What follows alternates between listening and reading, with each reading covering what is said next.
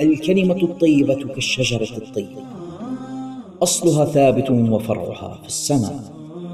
تؤتي أكلها كل حين بإذن ربها. هكذا وصفها ربنا سبحانه وتعالى في محكم كتابه العزيز. والكلمة الطيبة صدقة. هكذا وصفها رسولنا الكريم صلى الله عليه وسلم في حديثه الشريف.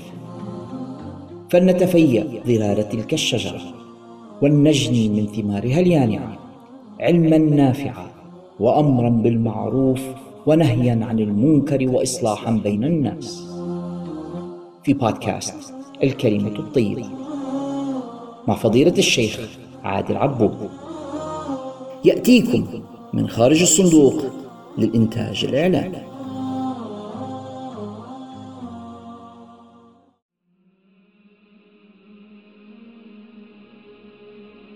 بسم الله الرحمن الرحيم الحمد لله رب العالمين والصلاة والسلام على أشرف الأنبياء والمرسلين سيدنا ونبينا محمد وعلى آله وصحبه أجمعين اللهم لا سهل إلا ما جعلته سهلا وأنت إذا شئت جعلت الحزن سهلا فسهل لنا كل أمر عسير اللهم علمنا ما ينفعنا وانفعنا بما علمتنا واجعله حجة لنا لا علينا يا رب العالمين. وبعد إخوتي المستمعون السلام عليكم ورحمة الله تعالى وبركاته. هذه الحلقة الرابعة والخمسون من برنامج الكلمة الطيبة ونبدأها كالعادة بالفقرة الفقهية. قبل أن نشرع في الفقرة الفقهية فكما نعلم جميعا أن هذه الأيام هي أيام عصيبة بالنسبة لإخواننا في فلسطين وللمسلمين بصفة عامة ما نشاهده من اعتداء هذه العصابات على المسلمين وتواطؤ العالم الكفار جميعهم على مناصرة هذه الصهاينة. فأقل واجب على المسلم هو الدعاء هو الإحساس. قال صلى الله عليه وسلم من لم يهتم بأمر المسلمين فليس منهم. وهذه يعني المسجد الأقصى ثالث الحرمين وهو الذي يعني آه، مسرى رسول الله صلى الله عليه وسلم. والقدس بصفة عامة هي دولة إسلامية عربية وكذلك فلسطين. فأقل شيء على المسلم هو الاهتمام هو الإحساس هو الدعاء والالتجاء إلى الله. بعض الناس يقول آه، لماذا أدخلوا نفسهم في حرب؟ هي خاسرة مقارنة طبعا بميزان القوة الظاهرية ولكن هذا أمر وقد حدث. ولكن نحن الآن بدل أن نتكلم عن شيء مضى وهل هو صواب أو غير صواب الآن واجب المسلم إن كان يستطيع أن يساعد فيساعد. أقل شيء هو الدعاء والاهتمام بنصر الإسلام والمسلمين. ورب العزة إذا أراد النصر فلن تقف لا قوات ولا أمريكا ولا غيرها كلها. رب العزة بقوله كن فيكون تبطل وتبطل تلك الأسلحة عمومها. فالإنسان المؤمن عليه ألا يقنط من رحمة الله وعليه علينا جميعا أن نتوجه إلى الله بنصرهم وبتفريج الكرب عنهم ودفع هذه الشرور والحفاظ عليهم. ورب العزة يستجيب والله من وراء القصد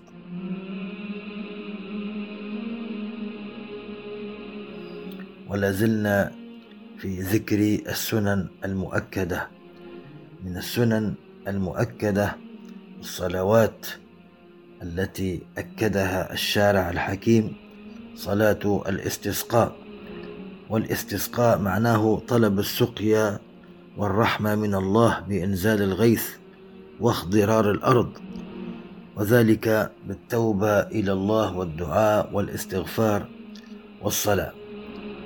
والغيث كما هو معلوم من رحمات الله التي يرسلها على عباده فيصيب به من يشاء من المسلمين والكافرين على حد سواء مثل جميع نعم الله وأفضاله الأخرى التي لا تحصى. وقد سماه الله تعالى في كتابه غيثا وسماه رحمة. قال تعالى وهو الذي ينزل الغيث من بعد ما قنطوا. وقال سبحانه فانظر إلى آثار رحمة الله كيف يحيي الأرض بعد موتها. وكان النبي صلى الله عليه وسلم يستبشر لقدوم الغيث ويقول اخرجوا بنا إلى هذا الذي جعله الله طهورا فنتطهر منه ونحمد الله عليه وكان صلى الله عليه وسلم إذا رأى المطر قال صيبا نافعا. الصيب هو الكثير الغزير وهو المقصود به المطر والنافع بمعنى أنه لا يكون فيه ضرر بإذن الله تعالى. وكان من سنته صلى الله عليه وسلم أنه كان يحسر ثوبه بمعنى يعني يظهر ذراعيه وهكذا من ثوبه حتى يصيبه من المطر. فلما سئل عن ذلك قال لأنه حديث عهد بربه أي أنه قريب زمان بخلق ربه له ربه له وتكوينه إياه فيتبرك به ففيه بركة خلق هذه النعمة صلى الله عليه وسلم. وأيضا كان عليه الصلاة والسلام إذا رأى الغيم والريح اشتد عليه الأمر وعرف ذلك في وجهه فأقبل وأدبر مخافة أن تكون ريح تنذر بغضب الله عز وجل وعذابه. فإذا أمطرت سري عنه وذهب عنه ما كان يجد عليه الصلاة والسلام. وهكذا لأنه كان هو كما قال عن نفسه الكريمة أنه أخشى الناس وأخوف الناس من الله. صلى الله عليه وسلم فإذا رأى الريح وإذا سمع صوت الرعد والبرق من شدة خوفه من الله وتعظيمه له خوف تعظيم وخوف إجلال ليس بسبب الذنوب فكان تأخذه حالة من الخوف فإذا أمطرت السماء وهكذا فسري عنه عليه الصلاة والسلام. وأيضا ذكر العلماء أن احتباس المطر قد يكون بسبب المعاصي ولهذا جاء في بعض الأحاديث أن نقص المكيال يكون سببا في الجدب كما ذكر ذلك صلى الله عليه وسلم في قوله ولم ينقصوا المكيال إلا أخذوا بالسنين بمعنى أن المجتمع والمسلمين إذا يعني عم فيهم نقص المكيال وأكل المال بالباطل وهكذا عدم النصح في البيع والشراء فالعقوبة تكون هي نقص المطر والسنين وهي الجوع والقحط بسبب هذا هذه الذنوب والمعاصي. قال تعالى استغفروا ربكم إنه كان غفارا يرسل السماء عليكم مدرارا. هكذا رب العزة يرشدنا إلى التوبة والرجوع والاستغفار.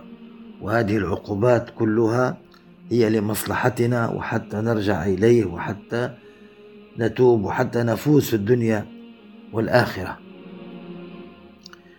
وقد يقول قائل أو من باب الشبهة إذا كان حبس المطر هو عقوبة من الله فالمفروض أو الأولى هكذا بتفكيره أن هذه العقوبة تكون للكفار لأنهم يعني ليس هناك بعد الكفر ذنب ولكن نحن نشاهد أن بلاد الكفار لا تنقطع عنها الأمطار وفيها الزهور وفيها الخضرة. فهذا من فتنة القول والعياذ بالله.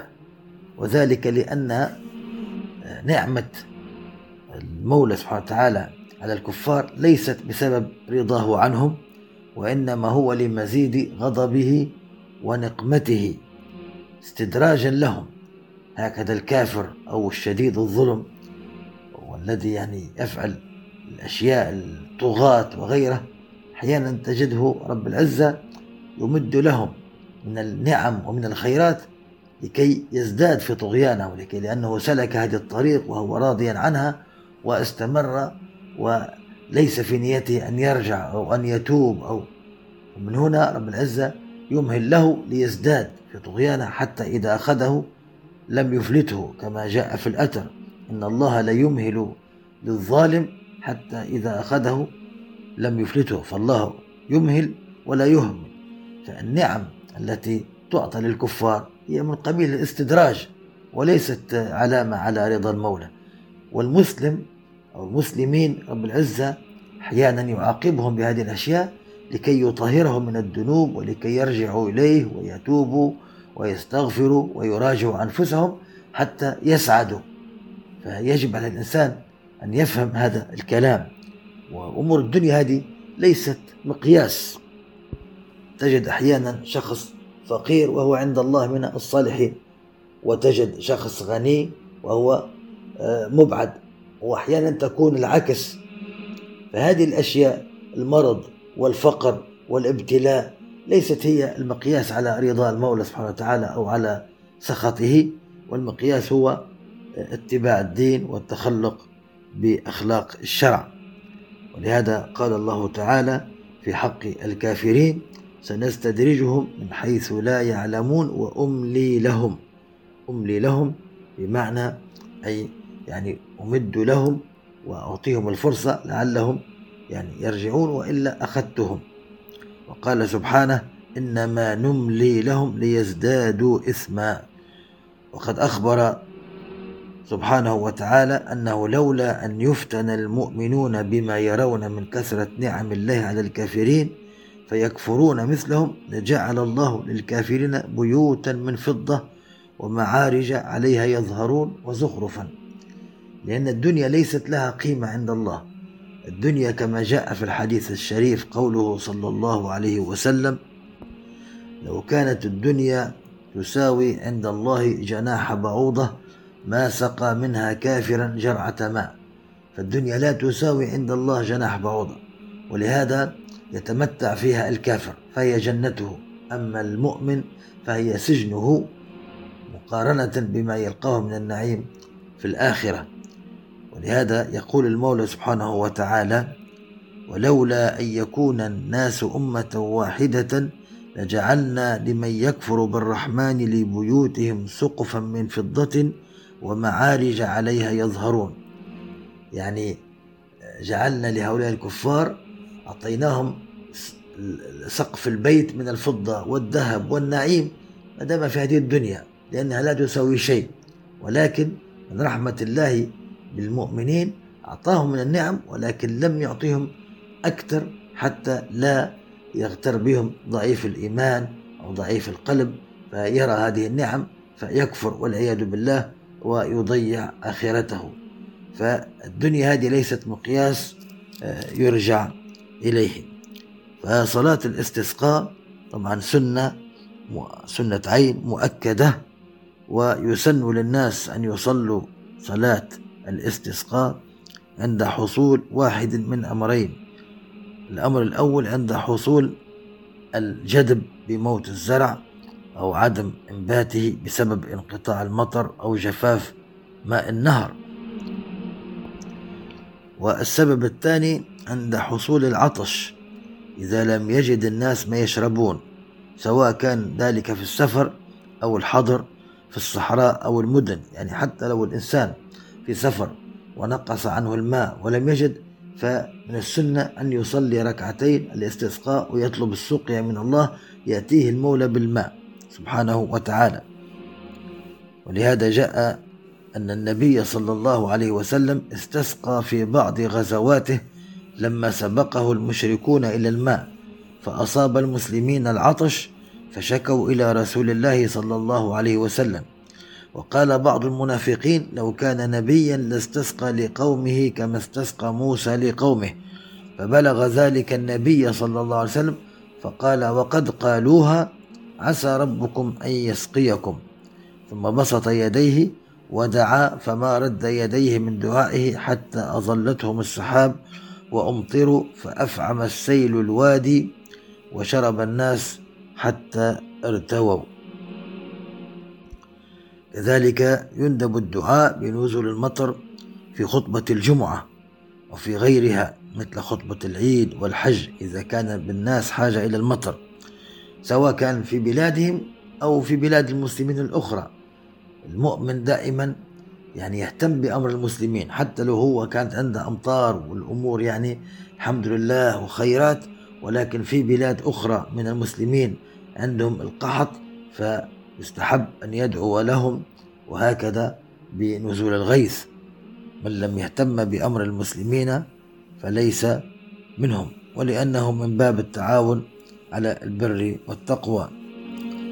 جاء في صحيح البخاري عن سيدنا أنس رضي الله عنه قال أصابت الناس سنة على عهد رسول الله صلى الله عليه وسلم. التعبير بالسنة معناها مجاعة معناها فيها قحط. والتعبير بالعام هو أن الأمور يعني جيدة. وكلمة السنة هذه معناها القحط والمجاعة وعدم نزول المطر. أصابت الناس سنة على عهد رسول الله صلى الله عليه وسلم فبين رسول الله يخطب على المنبر يوم الجمعة. قام أعربي فقال يا رسول الله هلك المال وجاع العيال فادعوا الله لنا أن يسقينا. قال فرفع رسول الله صلى الله عليه وسلم يديه وما في السماء قزعة. القزعة هي السحابة الصغيرة جدا.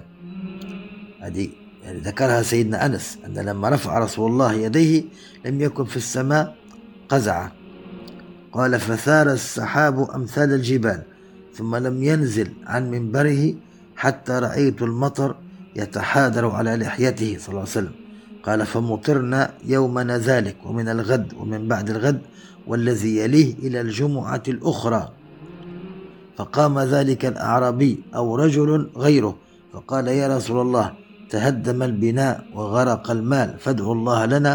فرفع رسول الله صلى الله عليه وسلم يديه وقال اللهم حوالينا ولا علينا وفي رواية اللهم على الآكام والضراب وبطون الأودية ومنابت الشجر.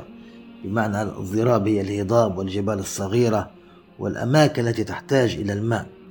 قال فما جعل يشير بيده إلى ناحية من السماء إلا تفرجت حتى صارت المدينة في مثل الجوبة حتى سال الوادي وادي قناة شهرا.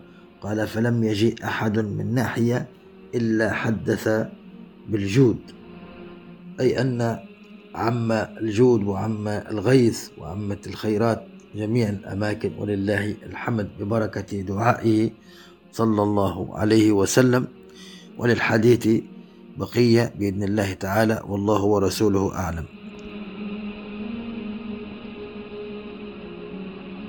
في الفقرة الثانية الفقرة الوعظية لازلنا نتكلم عن الخصال الأربعين الموجبة. للجنة ومن هذه الخصال ويعتبر من أهم هذه الخصال والتي تكرر في أحاديث كثيرة وهي في مقدرة كل واحد هو يسير على من يسره الله عليه وهو النهي عن أذى المسلم. في بعض الأحاديث أو كثير منها فيها طلبات في أمور الإنسان يأتي بالتسبيح يأتي بالتحميد يعين إنسان آخر يتصدق يفعل كذا يصلي يصوم. قد الإنسان يعجز عن هذه الأشياء ولكن هناك أمر يستطيع أن يفعله كل واحد لمن أراد الله به الخير وهو أنه لا يفعل فيه أمر سلبي وهو ألا يؤذي أحدا من المسلمين. هذا لا يقول أحد آه، يعتذر ويقول لما استطيعش ألا أؤذي. هذا أمر سلبي يستطيع الإنسان ألا يؤذي. ومع أن هذا الأمر سلبي وليس فيه أي فعل أو تكلف أو مشقة ولكن هو من أعظم أسباب دخول الجنة. وأساس هذا الأمر قوله تعالى إنما المؤمنون إخوة وغيرها من الآيات التي توجب على الأخ حقوق وواجبات تجاه إخوانه من أعظمها عدم أديتهم. قال صلى الله عليه وسلم لا تحاسدوا ولا تناجشوا ولا تباغضوا ولا يبع بعضكم على بيع بعض وكونوا عباد الله إخوانا. المسلم أخو المسلم لا يظلمه ولا يحقره ولا يخذله. التقوى ها هنا. وأشار بيده إلى صدره الشريف ثلاثا بحسب امرئ من الشر أن يحقر أخاه المسلم. كل المسلم على المسلم حرام دمه وماله وعرضه. خرجه الإمام مسلم في صحيحه. كذلك قوله صلى الله عليه وسلم لا يؤمن أحدكم حتى يحب لأخيه ما يحب لنفسه. متفق عليه. يعني هذه قاعدة جعلها لنا رسول الله صلى الله عليه وسلم. الشيء الذي تحبه لنفسك افعله مع أخيك. تحب أن يحترمك فاحترمه. تحب ألا يؤذيك فلا تؤذي. وهكذا. نفس تضع نفسك مكان أخيك. بهذه الطريقة تستطيع أن يعني تبتعد عن كل ما فيه أدية وما فيه حرام ويدخل بينك وبين أخيك. كما جاء في بعض الروايات الأخرى عامل الناس بما تحب أن يعاملوك به. ويؤيد هذا الحديث حديث آخر وهو قوله صلى الله عليه وسلم من أحب أن يزحزح عن النار ويدخل الجنة فلتأته منيته وهو يؤمن بالله واليوم الآخر وليأت إلى الناس الذي يحب أن يؤتى إليه. أخرجه الإمام مسلم. يعني الإيمان بالله واليوم الآخر ثم تعامل الناس بما تحب أن يعاملوك. فهذه سبحان, سبحان الله هي من أعظم الأسباب في أن يزحزح عن النار ويبعد عن النار وأن يدخل الجنة. ولعظم هذه الأدية وأنها عظيمة عند الله والعياذ بالله سبب في دخول النار. جاء فيها آيات منها قوله جل وعلا والذين يؤذون المؤمنين والمؤمنات بغير ما اكتسبوا فقد احتملوا بهتانا وإثما مبينا. فاعتبر الله سبحانه وتعالى الذين يؤذون المؤمنين والمؤمنات أنهم قد يعني احتملوا بهتان وهو شدة الافتراء والكذب والإثم المبين الواضح العظيم. والعياذ بالله. كذلك من الأشياء التي نهى عنها النبي صلى الله عليه وسلم وقد ذكرناها في بعض المرات هي حديث الطريق قوله صلى الله عليه وسلم إياكم والجلوس في الطرقات. فالصحابة رضي الله عنهم لم يكن مكان لهم مكان يجلسون فيه. قالوا يا رسول الله ما لنا بد في مجالسنا نتحدث فيها. لم يكن لهم بيوت وأماكن عامة للجلوس وبيوتهم كانت حجرات صغيرة. ولهذا ما كانش عندهم مكان يجتمعوا فيه. ولكن مع هذا رسول الله ماذا قال لهم؟ عليه الصلاة والسلام وهو الرحيم المشفق بأمته إذا أبيتم إلا المجلس فأعطوا الطريق حقه. عندكم عذر في الجلوس في الطريق لأن ليس لكم مكان آخر ولكن هنا ليس لكم عذر في ألا تعطوا الطريق حقه. قالوا وما حق الطريق يا رسول الله؟ قال عليه الصلاة والسلام غض البصر وكف الأذى ورد السلام والأمر بالمعروف والنهي عن المنكر. حديث متفق عليه بين الإمام البخاري ومسلم. وهنا الشاهد في كف الأذى. يعني أعظم حق من حقوق الطريق هو كف الأذى. ذكرنا هذا في دروس ماضية في حقوق الطريق وما يفعله كثير منا في الطريق في القيادة المتهورة في الاجتياز غير الصحيح في ترويع الآخرين يعني محرمات كثيرة تحدث في الطريق. الأنانية كل شخص يبي هو الأول يترك الناس واقفين في طابور وهكذا يأتي ويغلق الطريق لكي يمر. وكل اللي بيوفره لو جلس بينه وبين نفسه هي كلها لحظات ودقائق. ولكن هكذا يرتكب الإثم ويؤذي الغير ويأتي يوم القيامة وسيؤخذ من حسناته. كل هذا في سبيل دقائق يعني. أحيانا يضر نفسه ويضر غيره. أضف إلى الأمور الأخرى من المعاكسات في الطريق من آه، الكلام الغير لائق من الشتم كل هذا من الأذية التي نتكلم عنها.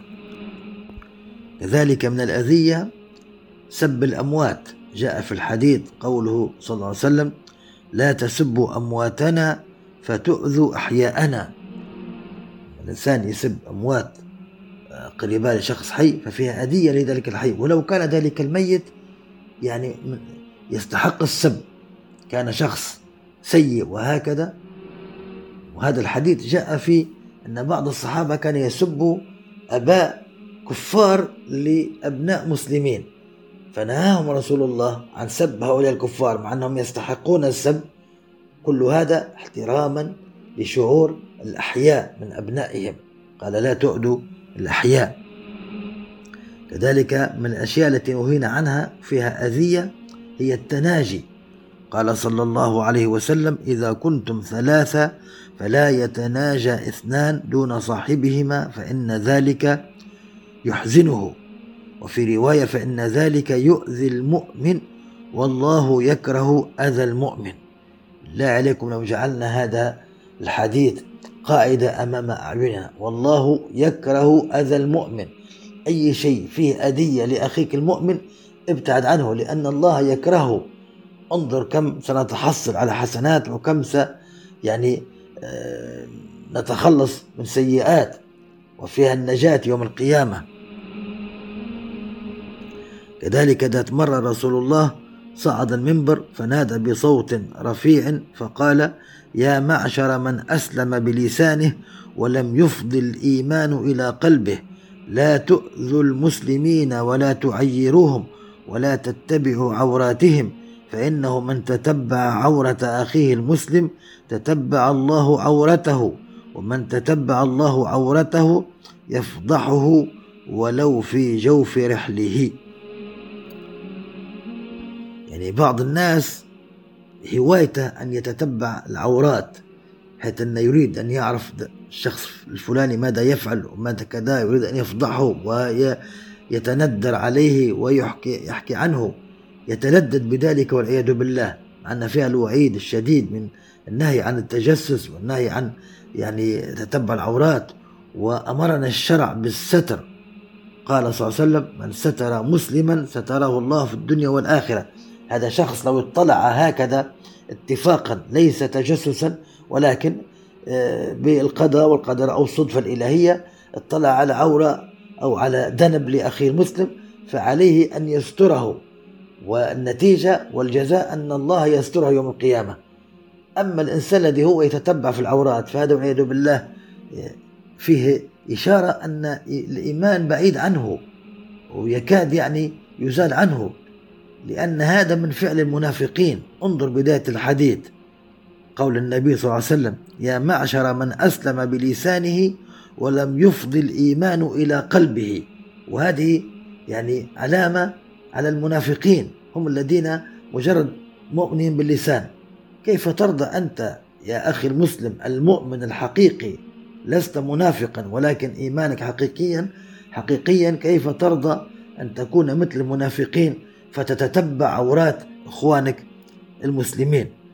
والعقوبة أيضا للشخص الذي يتتبع العورات أن الله يفضحه ولو في جوف رحله أو في جوف بيته.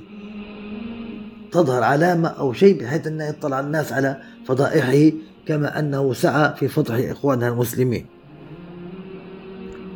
كذلك ما جاء في حرمة المؤمن عند الله الحديث الذي رواه سيدنا عبد الله بن عمر رضي الله عنهما أنه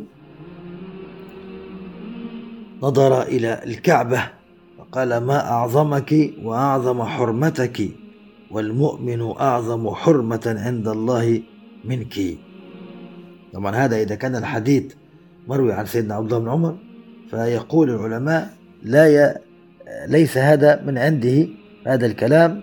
بالتأكيد يكون سمعه من النبي صلى الله عليه وسلم أن هذا من أمور الغيب وهو أن المؤمن أعظم حرمة عند الله من الكعبة.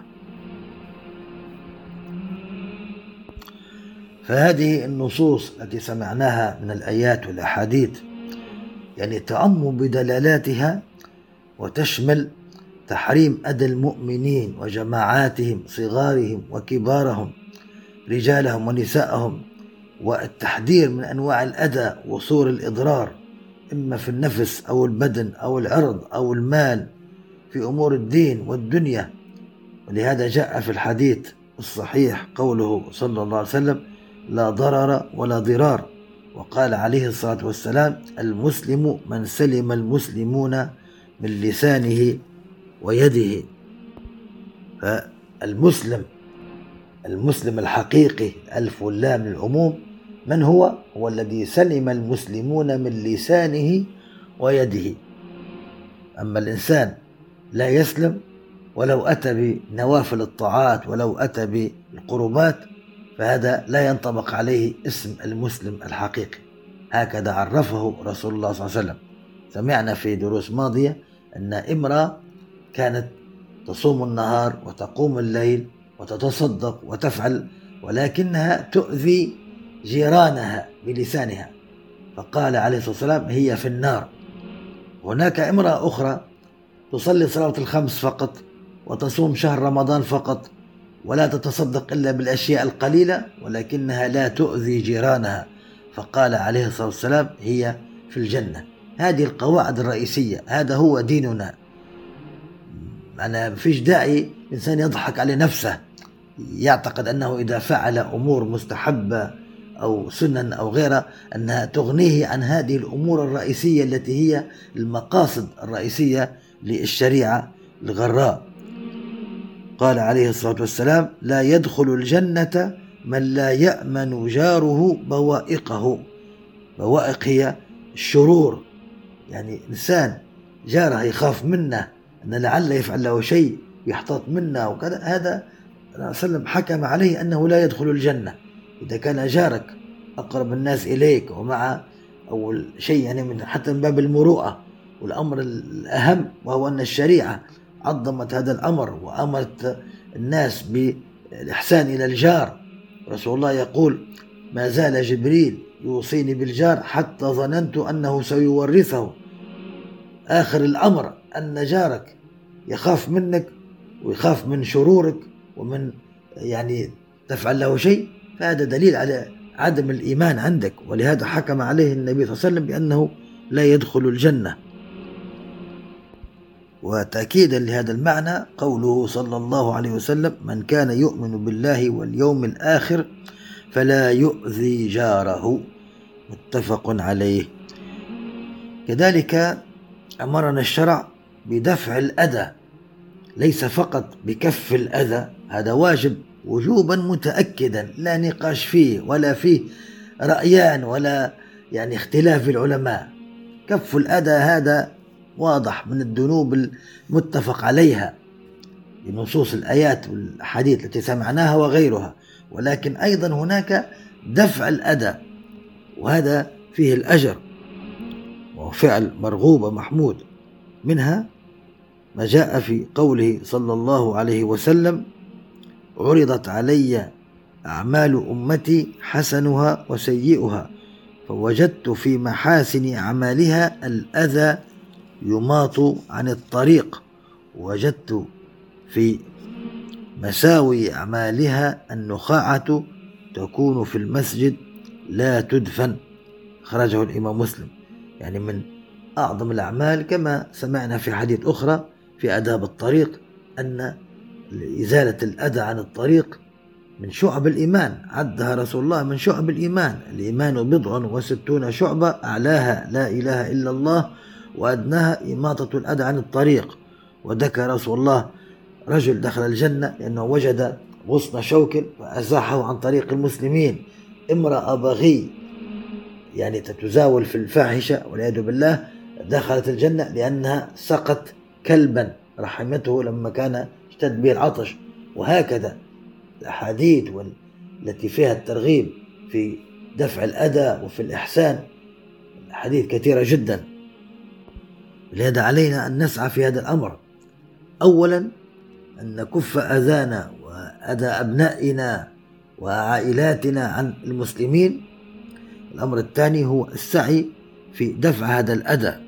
ولهذا يقول بعض السلف يقول اجعل كبير المسلمين عندك أبا وصغيرهم ابنا وأوسطهم أخا فأي أولئك تحب أن تسائله لما الإنسان يجعل هذا أمام عينيه وما ذكرناه من الحديث وغيره فالشخص الكبير كأن تعتبره كأنه والدك والصغير كأن ابنك والذي في ندك أنه أخاك أخوك وهكذا. لا تؤديه بهذه الكيفية بإذن الله تعالى. كذلك تقول الحكمة ليكن حظ المؤمن منك ثلاثة. إن لم تنفعه فلا تضره. وإن لم تفرحه فلا تغمه. وإن لم تمدحه فلا تذمه. هكذا المؤمن. استطعت أن تنفعه هذا الأفضل وهذا فيه الدرجات ولكن لم تستطع أن تنفعه سواء بمالك أو بغيره فلا تضره. لا يقول أحد أنا لا أستطيع لابد أن أضر الناس. هذا كلام مردود على صاحبه. وإن لم تفرحه لم تستطيع أن تدخل السرور عليه فلا تغمه. وإن لم تمدحه فلا تذمه. وأيضا الذي يجمع لنا هذا الكلام أو يلخصه الحديث الذي طالما سمعناه وهو حديث المفلس. حديث عظيم خطير وهو أن الإنسان يأتي بحسنات كثيرة بسبب الطاعات التي فعلها من النوافل وغيرها ولكنه مع هذا كان يؤذي الناس فلا تنفعه هذه الطاعات مهما كانت حتى أن لو كانت مثل الجبال كلها تفرق على الخصوم وتنتهي ولا زال الخصوم يريدون حقوقهم من ضربه ومن أساء إليه ومن شتمه ومن ومن ومن فيؤخذ من سيئاتهم وتطرح عليه ثم يطرح في النار. والعياذ بالله أجرنا الله وإياكم والله ورسوله أعلم. في الفقرة الثالثة في الشمائل الحميدة والسيرة العاطرة للحبيب الأكرم صلى الله عليه وسلم خلق الله تعالى سيدنا محمدا صلى الله عليه وسلم في أجمل صورة بشرية وأكمل خلقة آدمية انطوت فيه جميع المحاسن المبدعات والفضائل والكمالات. قال تعالى يزيد في الخلق ما يشاء إن الله على كل شيء قدير فهو سبحانه يزيد في كمال الخلق وجماله ما يشاء أن يزيد. وقد زاد سبحانه في جمال خلق هذا النبي الكريم صلى الله عليه وسلم ومحاسنه حتى اعتلى ذروة الخلق الحسن الكريم كما زاد سبحانه في كمال خلقه حتى اعتلى ذروة الخلق العظيم. قال سبحانه وإنك لعلى خلق عظيم ولقد أجمعت كلمة الصحابة الذين وصفوه على أنه لم يرى قبله ولا بعده مثله صلى الله عليه وسلم حتى لما وصفه سيدنا علي قال لم أرى قبله ولا بعده مثله. قال البراء بن عازب كان النبي صلى الله عليه وسلم أحسن الناس وجها وأحسنهم خلقا ليس بالطويل البعن ولا بالقصير إلى آخر الحديث.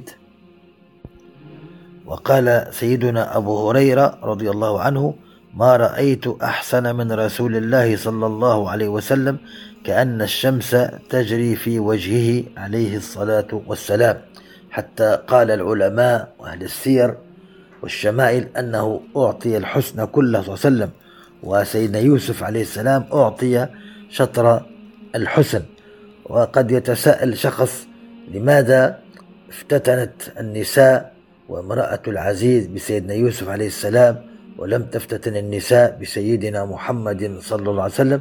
فأجاب العلماء عن ذلك وهو أن جمال رسول الله وحسنه الكامل كان مكسوا بالهيبة العالية فمن هنا لم تفتتن به النساء.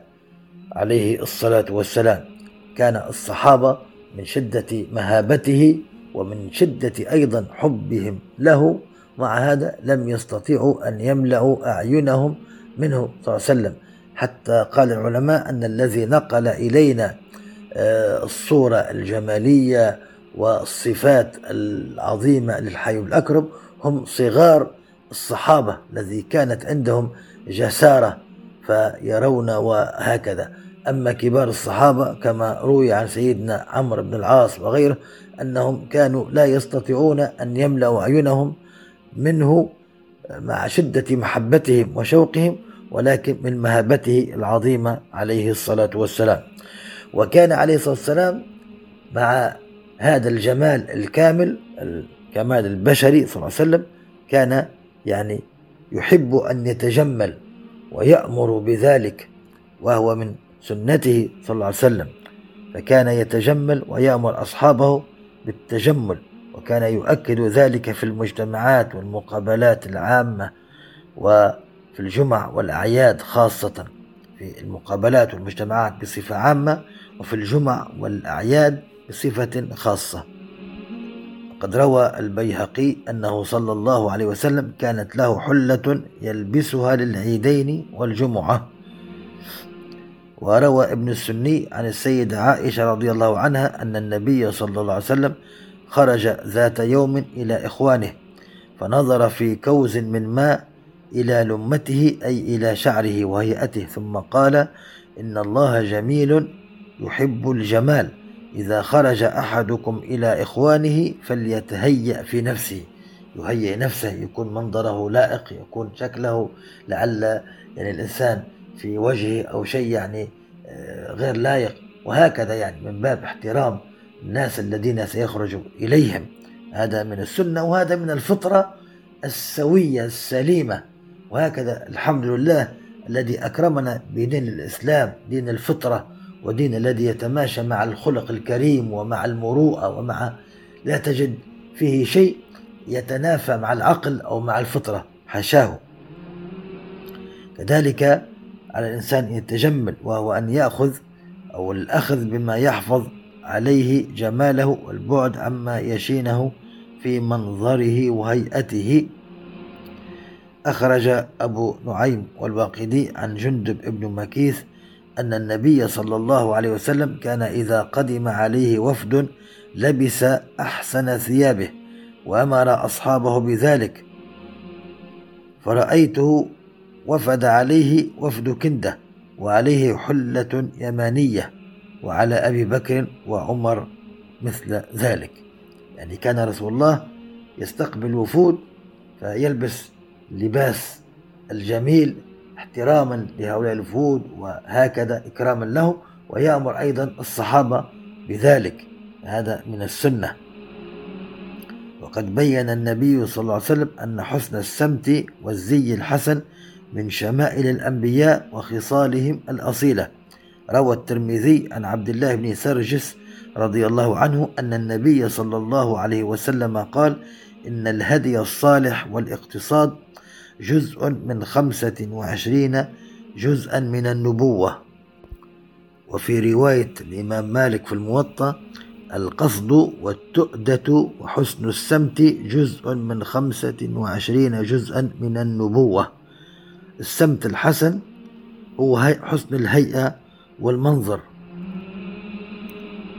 والهدي الصالح هو السيرة السوية والسير الحسن.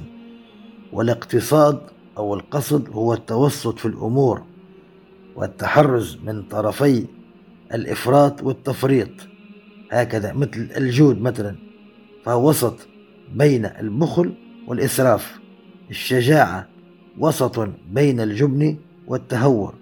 وهكذا خير الأمور أوساطها بين الإفراط والتفريط.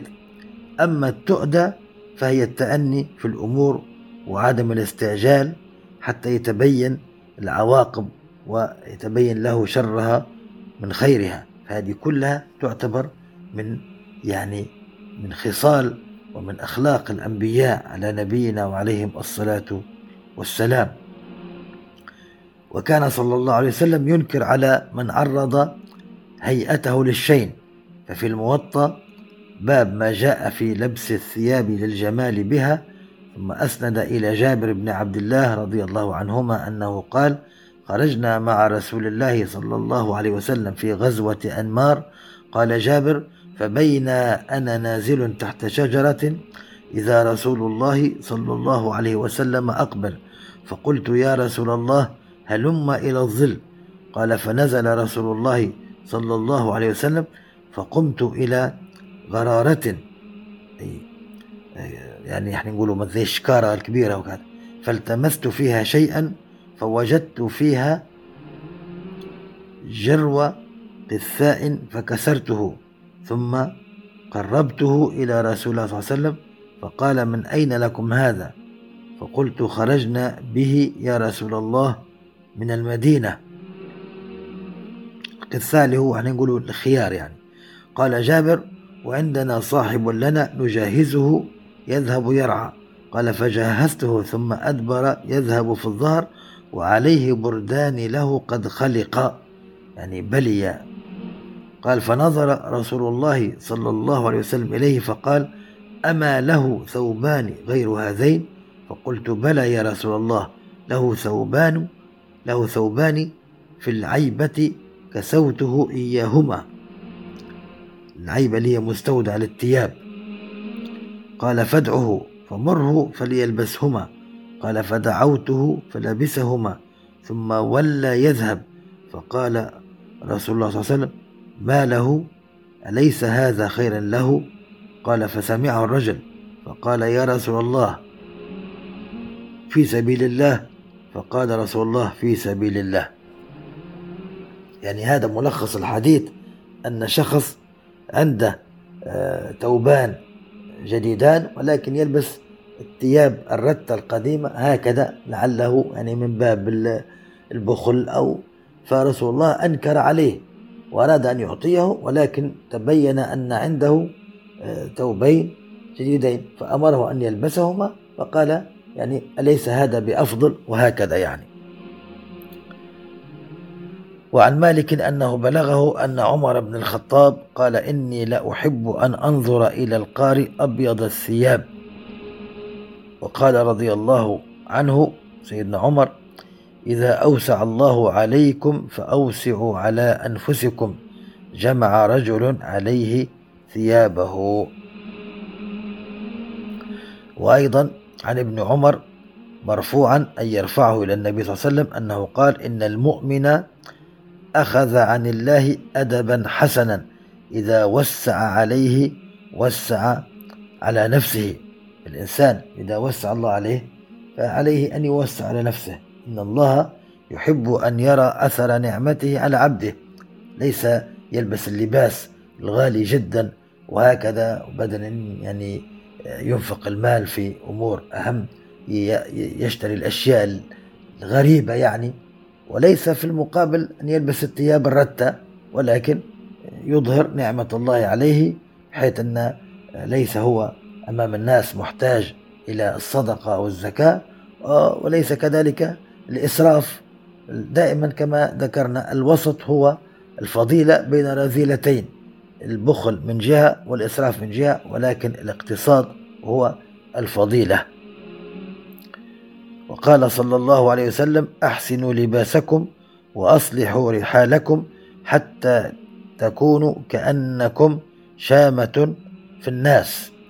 هكذا يعني سمة المؤمن حيث يكون بلباسه الجيد وبرائحته الطيبة وبأسلوبه وبابتسامته يعني كأن شامة كأن يعني مميز. هكذا سمت المؤمن.